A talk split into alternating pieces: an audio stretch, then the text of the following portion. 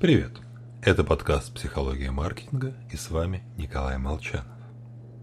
Итак, мы решили заработать немного денег и на свою голову приняли участие в эксперименте Джеймса Лаэрда и Рональда Комера. Заполняем опросник на уровень самооценки. А через две недели приходим на исследование, где узнаем, что участников случайным образом делят на две группы. В первой будут сравнивать металлические гирьки. Какая тяжелее? Во второй есть живых червей. Как несложно догадаться, нам достается съесть червяка. Перед началом трапезы нас просят подождать и снова заполнить тест на самооценку. И она резко снизилась.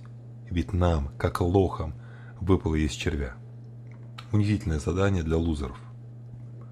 Никто не виноват, как выпала монетка, но люди склонны ставить удар слепой судьбы себе в вино. В результате формируется факт, что случайно негативный опыт ведет к тому, что у человека на долгое время создается заниженная самооценка.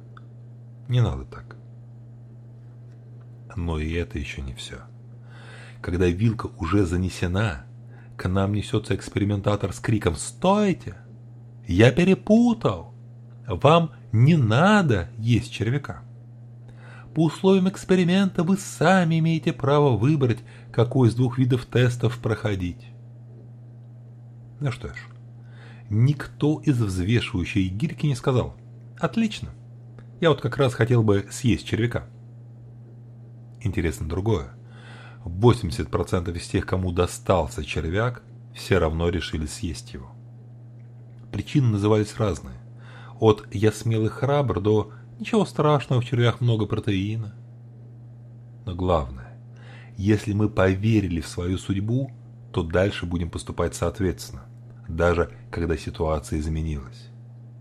Хотя нет никакого мира, который заставляет нас страдать. Ситуация зависит только от нашего отношения и собственных усилий. Помните это. С вами был Николай Молчанов.